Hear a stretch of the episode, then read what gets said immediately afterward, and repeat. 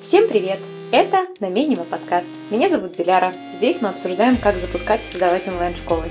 В мире, где каждый хочет быть автором, креатором, музыкантом, создателем собственного блога, интернет-магазина, онлайн-курса, нужно четко понимать, как можно защитить свой авторский контент и свое право на творчество. Сегодня мы говорим о юридических нюансах, с которыми вам придется столкнуться при создании своей онлайн-школы авторское право, юридическое оформление, основные документы для сайта школы. В общем, будет много полезного. И в гостях у меня Елена Федорук, юрист с 20-летним опытом работы. Кроме этого, Елена сама является спикером и создателем собственного онлайн-курса. В общем, знает все о нюансах онлайн-школ и юридического оформления онлайн-школ не понаслышке. Лена, здравствуйте! Здравствуйте, Диляр. И самый первый вопрос, Елена, к вам. Что именно нужно знать об авторском праве создателю онлайн-школы и как защитить свои права? В авторском праве существует две большие категории прав. Это личные неимущественные права автора и исключительные права на произведение. Личные неимущественные права принадлежат всегда автору и неотчуждаемы. Это право на имя, право на неприкосновенность, право на обнародование произведения. Неразрывно связаны эти права с личностью автора и не могут быть переданы. А вот исключительное право на произведение – это право использовать его в любой форме и любым способом, который не противоречит закону. Если изначально оно принадлежит автору, то впоследствии оно может быть передано безвозмездно или за плату например, от эксперта продюсеру, который будет продавать курс. Когда начинается сотрудничество между продюсером и экспертом, а, эти вопросы нужно обязательно урегулировать, желательно договором. А что касается уже в дальнейшем защиты авторских прав, здесь прежде всего мы говорим об исключительных правах, чтобы без вашего согласия ваш продукт никто не передал кому-то, не перепродавал, не скачивал, не тиражировал. Вот здесь уже, конечно, действует норма о защите этих авторских прав. Итак, здесь у нас, э, конечно, есть несколько мифов. Например, если произведение будет на складчине, то вот просто можно направить требование владельца сайта и его оттуда уберут. Что касается проблемы со складчинами, она сама себе курсы не продает. То есть это всего лишь определенный агрегатор по сбору средств. Здесь, конечно, идут подготовительные действия, можно сказать, к совершению преступления. Но дерзко и вдохновенно владельцы подобных сайтов отвечают, что мы ваш курс не продаем. Кто в итоге его купит на собранные деньги, это вообще вопрос сложный. К этому покупателю, который будет потом делиться вашим курсом, вы предъявляете свои требования о возмещении вреда. То есть курьера вычислить не просто вот такого, и иногда приходится владельцу курса даже самому регистрироваться на такой же складчине, чтобы потом выяснить, каким образом происходит вот путь незаконного распространения. Поэтому складчины действительно надо мониторить, не сидеть на месте, Второй миф. Если я э, укажу в своей оферте на сайте, то есть в своих документах, или даже просто на сайте напишу там все права защищены, тиражирование, распространение запрещено, а, то здесь вы защищены. А, и никто не, не посмеет украсть этот контент. Ради интереса можно даже поискать киберумельцев, которые наспоро обходят всякие системы защиты, в том числе инфопротектор и другие известные такие системы, которые защищают ваш продукт. Они могут взломать протекторы и потом поделиться своими профессиональными успехами. То есть есть такие группы профессионалов. А можно найти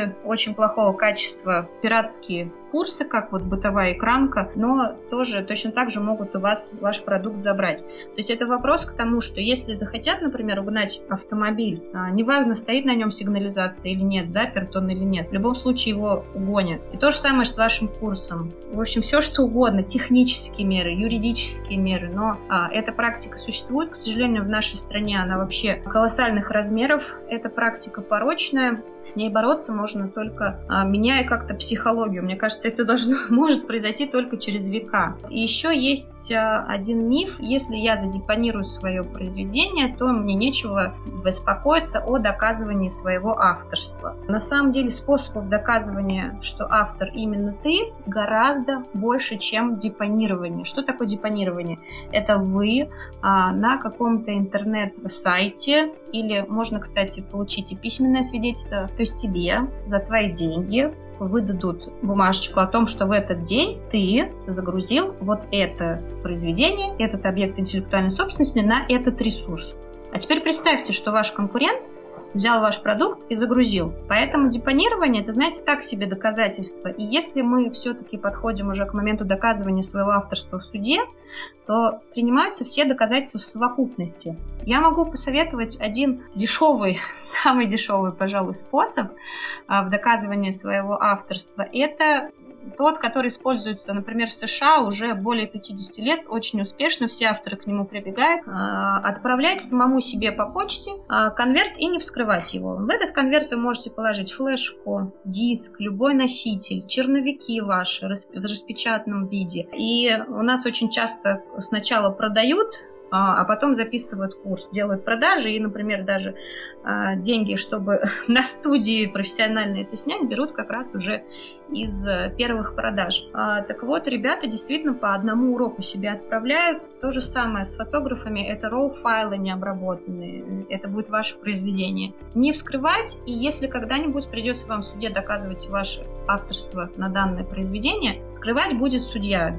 и устанавливать, что в этом конверте действительно от этого числа по штемпелю эти файлы принадлежали вам. Ну, конечно, сохраняем черновики, Э, показания свидетелей так себе, у нас суд не разговоров, а суд документов. Но вот один из таких самых дешевых и надежных способов это как раз отправить самому себе. Хочу сделать небольшую оговорку и уточнение для наших слушателей, что письмо, которое мы отправляем, должно быть именно материальным, физическим, не электронным. Суд будет рассматривать именно такой документ, верно? Конечно. Email тоже здорово будет храниться на сервере, ваше письмо самому себе, но здесь мы ведем речь о том, что может быть обследовано в суде исследовано в суде в качестве доказательств. Первый момент – доказать свое авторство. И второй момент – доказать, что твой контент похищен. Бывает, создаются группы, например, в соцсетях, буквально на несколько дней, в которых появляется ваш курс, продается мошенниками, и после этого группа просто исчезает. Нужно успеть доказать, что здесь имело факт нарушения.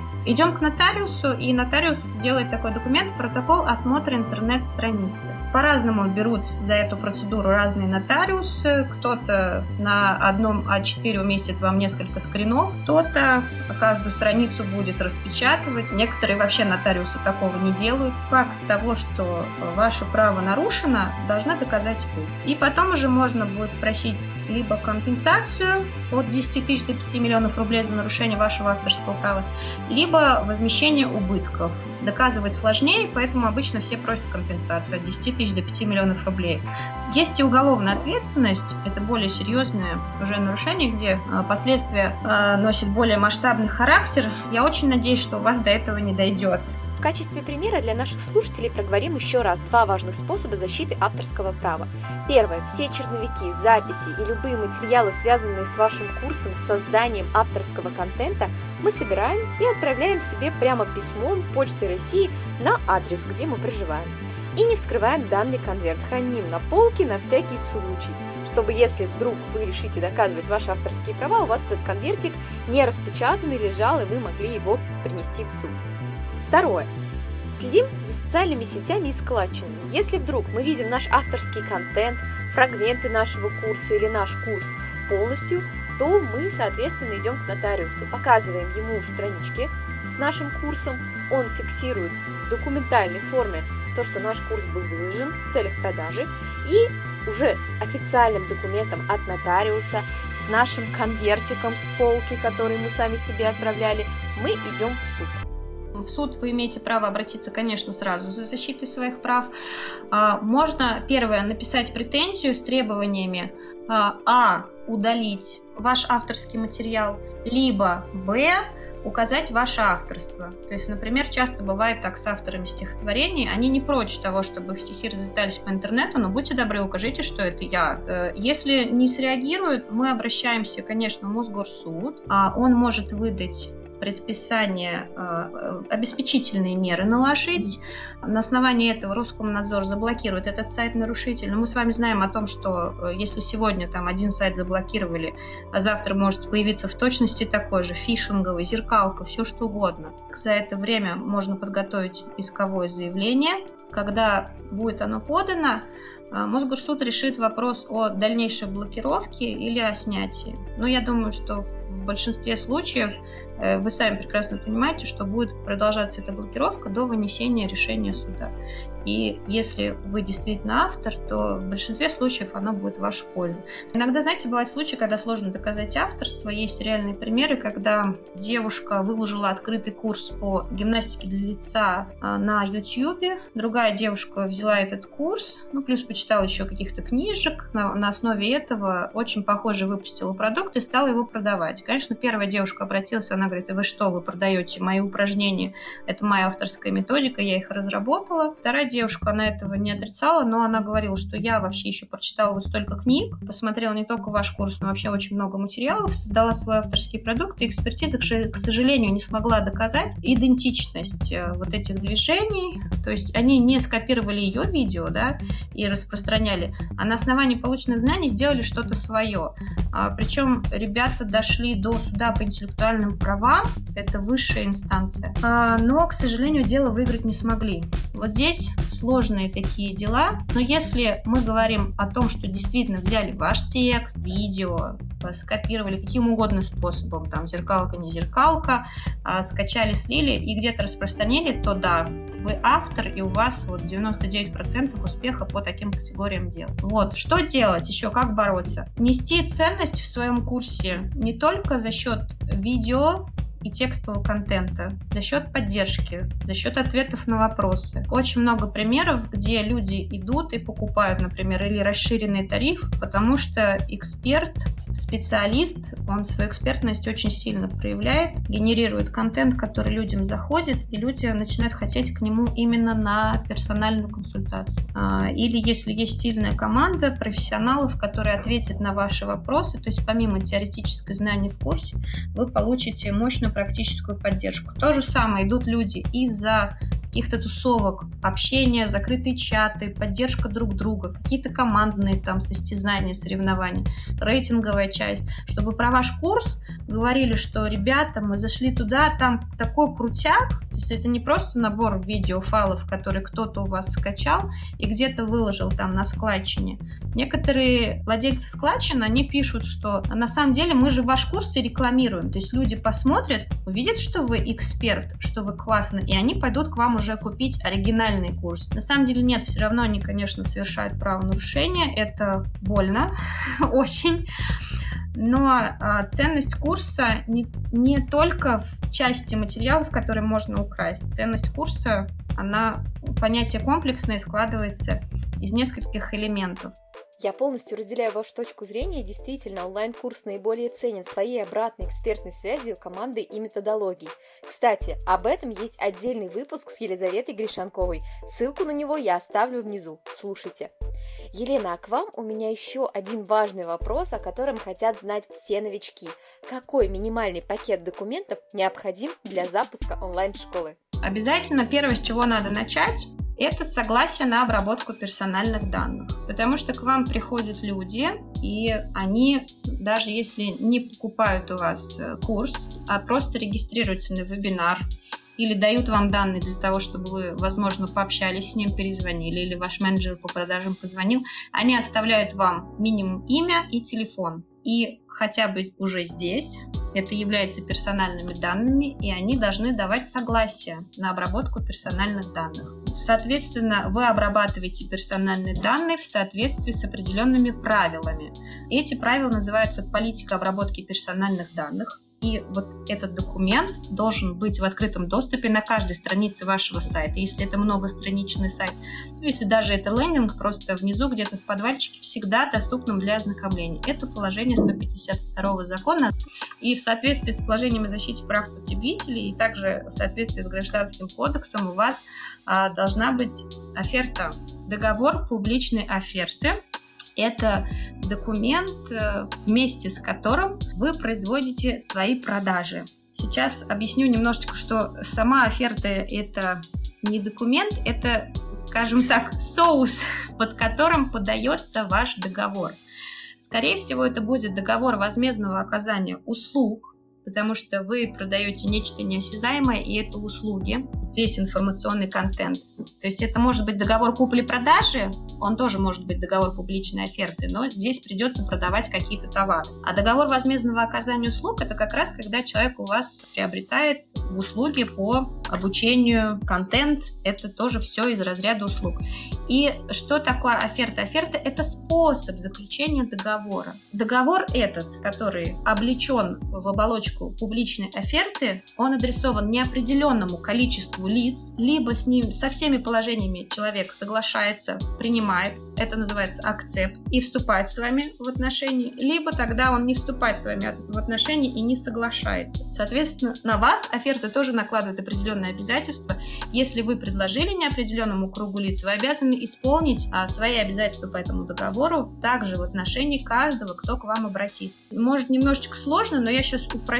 Ценник в магазине, который вы видите, это тоже оферта. Почему все мы знаем сейчас уже, что нам обязаны продать по той цене, которая указана на ценнике? Потому что это оферта, это публичное предложение, а адресовано неопределенному количеству лиц. Если у вас висит там огурцы там, по 100 рублей, я подхожу на кассу, вы мне пробиваете по 120, вы не правы, потому что я согласился именно на ту оферту, которая вот висит, это ценник. То же самое у вас происходит на сайте, когда человек приходит и приобретает ваш продукт. Если у вас не будет договора публичной оферты, то, соответственно, вами могут делать все, что угодно угодно, скажем так. Этот документ э, больше все-таки призван защитить интересы именно продавца, потому что здесь будут установлены определенные условия. Например, что оборудование у ваших учеников, у ваших клиентов, кто приобретает ваш продукт, должно соответствовать, например, определенным характеристикам. Что если это психология, вы, например, сможете установить в своей оферте, что вы не несете ответственность за психологическое состояние ваших заказчиков. Есть, например, у меня Э, школа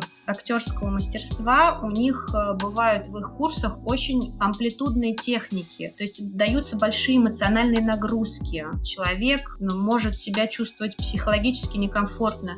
И вот чтобы избежать ситуации, которые связаны с последствиями таких моментов, в договоре, можно это все предусмотреть, прописать. А, сроки оказания услуг, порядок оказания услуг. Например, должны быть соблюдены некие условия. Если, например, являете у себя на сайте, что мы э, научим готовить вас с тем инвентарем, который есть у вас дома, например, кулинарная школа. В оферте вы это дублируете, либо предусматриваете какие-то специальные условия. Если вы на сайте это не говорите, что мы научим вас готовить там вилкой и ложкой, этого нет на сайте, то человек, знакомясь с вашей офертой, должен увидеть там пункт, что у вас должен быть там минимальный набор кастрюли, не знаю, там лопаточка, все это какой-то инвентарь, который вот можете скачать, например, в этом PDF-файле. У каждой онлайн-школы э, свои особенности. И вот как раз договор публичной оферты – это единственный документ, который связывает вас и ваших учеников и определяет порядок взаимодействия между вами, порядок оказания вами услуг, порядок их приемки. То есть здесь вы пишете пункты о защите как раз, между прочим, вашего авторского права. Здесь вы пишете финансовые условия, порядок возврата денежных средств. Конечно, вы не должны выходить за рамки закона, там, если у нас закон о защите прав потребителей говорит, что в течение 10 дней рас рассмотреть претензию.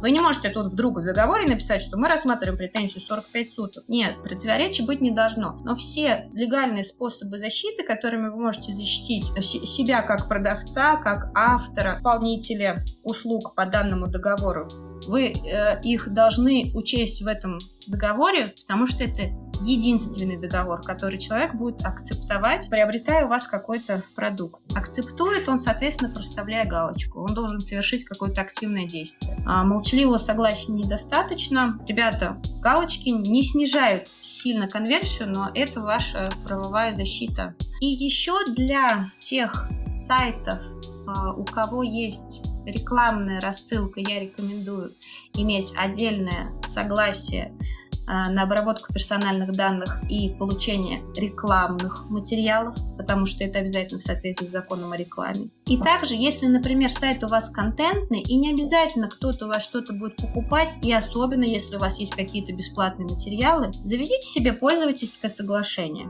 Самой фразы пользовательское соглашение нет в Гражданском кодексе, в каком-то законодательстве. То есть, по сути, это договор присоединения, это определенные правила, которые вы устанавливаете у себя на сайте, и из них видно, что кто здесь хозяин, кто пришел там чаю попить и посмотреть какое-то видео или почитать какую-то статью. И здесь точно так же пропишите, что нельзя забирать без согласия автора статьи, подкасты, видео записи и где-то их тиражировать или использовать в коммерческих целях. И если человек находится какое-то время у вас на сайте, пусть там, не знаю, там 3-5 секунд, пусть будет всплывающее окошечко о том, что он соглашается с условиями вашего пользовательского соглашения. Одним из ключевых пунктов договора с пользователем является политика возвратов. И здесь все создатели онлайн-курсов и школ делятся на две группы. Одни максимально лояльные возвращают деньги по первому обращению, другие же возвращают деньги редко и делают все возможное, чтобы минимизировать свои риски и не возвращать деньги ни при каких обстоятельствах. А в течение скольких дней должен осуществляться возврат по закону? Скажите, поделитесь, как здесь нужно поступать. Если мы берем закон о защите прав потребителей, в частности 32 статью, мы там увидим, что по договору возмездного оказания услуг заказчик может потребовать возврата денежных средств в любой момент до момента окончания услуги при условии возмещения фактических затрат э, исполнителя. Соответственно, кто исполнитель онлайн-школа, она оказывает услуги, кто заказчик, это ваш ученик. Насчет фактических затрат здесь на самом деле некая проблема есть, потому что доказать довольно сложно, кроме комиссии платежных агрегатов, Яндекс.Касс а, и банковских систем, которые взимаются, когда вы выводите деньги или когда вам поступает платеж. Соответственно, оценить работу куратора, а у нас очень часто ребята работают на фрилансе или вообще даже не оформленные договоры. Вот, я как юрист говорю это только шепотом, потому что все должны быть все-таки оформлены, это в ваших же интересах. И высчитать, сколько тот же куратор потратил э, времени и оценить это в финансовом плане, это не очень а, легко. И то же самое касается курса, который вы записываете один раз и потом продаете много раз. Материально выраженной ценности он может а, не иметь в том плане, в котором мы сможем доказать этот расход. Поэтому очень часто приходится возвращать все деньги. И вот чтобы такого не было, а, как мы можем это минимизировать, эти риски в оферте? Во-первых, оценить стоимость каждой части курса, даже, может быть, каждого урока. Не делать такого хитрого способа, что там первый урок у вас будет стоить 50 тысяч, а последний 500 рублей. Это будет признано незаконным. Да, есть такой пункт, э, статья 16 Закона о защите прав потребителя, которая гласит, что положения договора, которые противоречат закону о защите прав потребителей, они будут признаны недействительными. А, соответственно, оценивая курс по частям, а, оценивая стоимость дополнительных материалов, которые входят а, в эту оплаченную сумму, мы можем потом, сколько фактически прошел наш ученик, получил он уроков знаний, а, каких-то дополнительных материалов, консультаций, возможно. И исходя из этого определить сумму к возврату. То же самое касается, когда, в какой момент можем. Есть э, прекрасное положение о молчаливом принятии я тоже рекомендую включать его в свои оферты. Когда мы пишем, что если в течение какого-то времени, трех дней, семи или скольки-то, ваш ученик не предъявляет претензий по объему и качеству полученной услуги, оказанной вами услуги, она считается принятой по объему и качеству. А, потому что здесь, э, с учетом того, что мы все э, в виртуальной реальности с вами, как-то и, и, и результат наших услуг он не овеществлен, то есть у нас не подряд, да, мы не строим дом, не подшиваем штаны, а, не пилим табуретки или что-то такое. То есть как сделать э, так, что вот мы действительно услугу оказали, а, и момент ее окончания настал. Если курс маленький, мы пишем а, момент оказания услуги, предоставления доступа. Вы предоставили, собственно, со всеми сразу материалами может ознакомиться ваш ученик. И, конечно, э, здесь э, не идет речь о каких-то возвратах. Если курс большой, соответственно, оцениваем по частям. Если продукт некачественный, то можно потребовать возврат и после его окончания. А здесь уже закон на вашей стороне. Э, Но, ну, опять же, в оферте предусмотрите этот пункт. Личные какие-то предпочтения, несогласие вашего ученика с точки зрения СПИ, спикера, тренера или приглашенного консультанта не являются показателями некачественности вашего продукта. Понимаете, все люди разные, и, конечно, да, бывают такие потребители пришли экстремисты, а, и они говорят, мне не понравился. То есть а, есть два варианта стороны потребителя. Вернуть всю сумму, если товар некачественный, и вернуть э, сумму, которую уплатил он вам, за вычетом фактически оказанных услуг. Спасибо, что так подробно рассказали об этом. А у Елены в социальных сетях есть реальные кейсы, которые она подробно описывает и разбирает, в которых создателям онлайн-школ приходилось возвращать клиентам деньги. Обязательно почитайте об этом, чтобы не попадать в такие ситуации. Оставлю ссылки на социальные сети прямо под выпуском. А у меня есть еще один важный вопрос и замечание. К сожалению или к счастью, но многие новички создают свои онлайн-школы без какого-либо юридического оформления. Подскажите, как юридически верно и экономически выгодно новичку оформить статус онлайн-школы, как ЭП, ООО или самозанятый, и в чем разница между этими наименованиями? А если мы продаем продукт не единожды, а если мы оказываем услуги на а, регулярной основе, то значит мы предприниматели с вами. Предпринимательское – это самостоятельная, осуществляемая на свой риск деятельность, которая направлена на систематическое получение прибыли. Соответственно, если э, мы осуществляем деятельность а без юридического оформления, то мы несем за это ответственность. Есть письмо Федеральной налоговой службы России от 7 мая 2019 года, и в нем содержится обзор судебной практики, который связан с квалификацией деятельности именно физических лиц качестве предпринимательской деятельности в целях налогообложения. Если вы не систематично извлекаете прибыль, или если вы получаете доходы не в связи с этой самостоятельной предпринимательской деятельностью, тогда вы не предприниматели. Но как раз доказательствами систематичности является выставление образцов товаров в местах продажи, то есть у вас висит там где-то в группе в, в соцсети или на вашем сайте такая там корзиночка, э, где можно ознакомиться с э, ссылочкой, где можно почитать описание вашего товара, положить его в корзину и купить. Э, прям цитирую. Само по себе отсутствие прибыли не влияет на квалификацию указанного правонарушения, потому что извлечение прибыли является целью предпринимательской деятельности, а не ее обязательным результатом. Наш сайт – это наша витрина, и если там написано, что у нас вот здесь онлайн-курсы, пожалуйста, покупайте. Могут даже не купить, но вы уже предприниматель.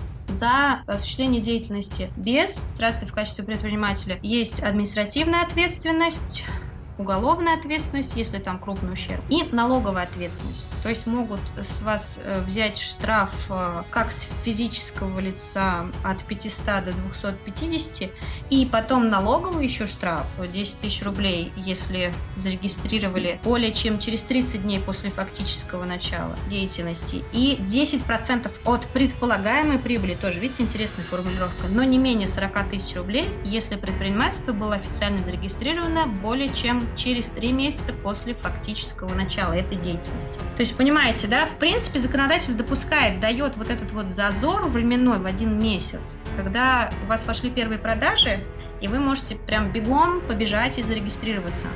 Не будет нарушением, но если уже прошел месяц, то знаете, что вот, пожалуйста, вам административный штраф, вот вам налоговый штраф. Если пошел крупный ущерб, а, к сожалению, уголовная ответственность. Поэтому риск дела благородное, но непосредственно перед запуском, если вы провели маркетинговый тест, вы выяснили, что продукт нужен людям, и вот вы выходите на продающие вебинары и понимаете, что окей, завтра у нас случаться продажи, то, собственно, на то, чтобы оформить ИП, нужно три дня. Или если, например, действительно у вас продажи пошли, перед запуском вы все-таки еще сомневались в том, будет прибыль или нет, то сразу после первых продаж до систематичности вашей прибыли бежать и регистрироваться. Лайфхак сразу же. А банки оказывают услугу и в 80% банков, в которые вы обратитесь а, за открытием расчетного счета, вы эту услугу получите. Она э, заключается в том, что за вас соберут все документы и даже оплатят госпошлину по регистрации в качестве индивидуального предпринимателя. Помогут с выбором акведов. То есть самому не сидеть, не заморачиваться. И, кстати, по отношению к ООО тоже такие услуги оказывают. И это классно, потому что э, в любом случае предприниматель, который зарегистрировался сам, вторым его шагом будет выбор банка, которым его устроят условия обслуживания, тарифы, ставки, лимиты на выводы денежных средств и все остальное. Поэтому сделайте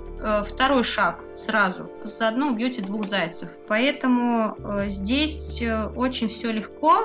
Но если вы не уверены в себе, что да, вот вы готовы вести некую отчетность, одно скажу, что для любого предпринимателя Важно заплатить за себя взносы фонда обязательного медицинского страхования в Пенсионный фонд России, платить за себя вот взносы в размере, который фиксированно определяется на год. В этом году, в 2020, 40 тысяч 800 с чем-то рублей, то есть порядка 41 тысячи. Ведете вы деятельность, не ведете, есть продажи, нет продаж, взносы за себя вы платите сами. И некоторых вот это на старте останавливает. Для вас есть прекрасное решение. Налог на профессиональный доход. Любое физическое лицо а, может зарегистрироваться в качестве так называемого самозанятого. Это происходит в течение трех минут. Для этого скачиваем приложение «Мой налог», заполняем заявление, если вы авторизованы на сайте госуслуги, то заявление даже можно не заполнять, там все эти данные сразу будут, если вы автори... войдете через а, госуслуги. И делаем селфи. Все, здесь а, вы работаете, можно сказать, через телефон. Отчетность никакую в налоговую подавать не надо. Вести книги учета доходов, как, например, на патентной системе налогообложения, или книгу учета доходов и расходов, как на упрощенной системе налогообложения, не нужно. А отчетность потом сдавать тоже не нужно. Все чеки ваши будет формировать вам само приложение. То есть поступили денежки вам на карту, на ваш счет. Здесь э, сразу вы их в приложение отобразили, Само оно вам посчитало налог, само вы, выдало чек. Пришли вам денежки э, ручками, кто-то принес, наличность вам принесли. Тоже можем отобразить в этом же приложении. С 10 по 25 число нужно будет уплатить налог. Более того, когда вы регистрируетесь первый раз, государство вам дает такой подарочек в виде налогового вычета. Вы обнаружите, что сразу у вас лежит 10 тысяч рублей. Они расходуются а, не сразу, а вот по такой системе. Значит, обычный налог самозанятых граждан – это 4%, когда они работают с физическими лицами, и 6%, когда работают с ИП и юридическими лицами. Пока налоговый вычет не будет исчерпан, вы будете платить налог за э, оплату, которая пришла от физических лиц 3%, а 1% будет браться из 10 тысяч из этих из налогового вычета. А когда с ИП и юрлицами вы будете платить 4%, а 2% будет браться из 10 тысяч. И пока вот этот налоговый вычет не израсходуется, будут такие еще более а, льготные условия налогов. Соответственно, пришли деньги, заплатили налоги. Не пришли деньги, не заплатили налоги. По самозанятым есть некие ограничения. А, сумма дохода не должна превышать 2 миллиона 400 тысяч рублей в год совокупно. Это не значит, что 200 тысяч там каждый месяц. Это значит, что если вы там за два месяца заработали 2 400, это для вас определенный звоночек, что э, ты готов перейти во второй класс в предпринимательстве, будь добр, зарегистрируйся как ИП или даже организуй свое ООО, раз у тебя такие хорошие прибыли. И нельзя иметь наемных сотрудников. Есть еще некоторые ограничения по видам деятельности. Например, нельзя перепродавать товары. То есть я сам, если я сам себе режиссер, сам себе эксперт и продюсер, я продаю свой курс. Но продюсер не может взять самозанятым, взять курс эксперта и продавать. Это получается перепродажа. Все основное, то, что делают фрилансеры, бьюти-мастера, те же самые эксперты, которые продают свои онлайн-курсы, оказывают услуги, по там, консультированию в каких-то вопросах. Это все как раз подпадает под налог на профессиональный доход. И это очень удобная система. Поэтому если вы пока не чувствуете в себе таких сил, чтобы зарегистрировать ИП, хотя там тоже все очень просто, и вы можете попасть на налоговые каникулы, это классно. Поэтому в качестве легализации очень рекомендую рассмотреть первый шаг как самозанятый. Ну, а потом, когда вы уже подрастете, мы когда-нибудь еще встретимся и поговорим про ООО, про плюсы и минусы. Круто, круто, Елена, спасибо большое. Это прям гора полезной информации на самом деле, потому что, а, как правило, да, на всех онлайн-курсах про построение онлайн-школ рассказывают, а, как быстренько заработать и так далее. А вот такие какие-то достаточно сложные темы поднимают крайне редко, потому что, ну, это действительно сложно, нужно вникать, разбираться, должен быть эксперт, который в этом разбирается и может так доступно объяснить. Спасибо, что вы нам объяснили это, поделились своими знаниями, прям очень круто. Класс. Друзья, первое. Обращайтесь к профессионалам. Второе. На самом деле законы гораздо проще, чем кажутся. И третье. Существует множество вариантов, как защититься вам, а не только вашим ученикам, сотрудникам и другим людям. Поэтому я вам желаю хороших продаж, а, высоких конверсий и удачного бизнеса. И, конечно, здорово, если он будет легальным, потому что вы можете спать спокойно. Подписывайтесь на Намеднева подкаст на любой удобной для вас площадке iTunes, SoundCloud, Google Podcast, Яндекс.Музыка или ВКонтакте. Я буду рада вашим лайкам и отзывам. Шалость удалась!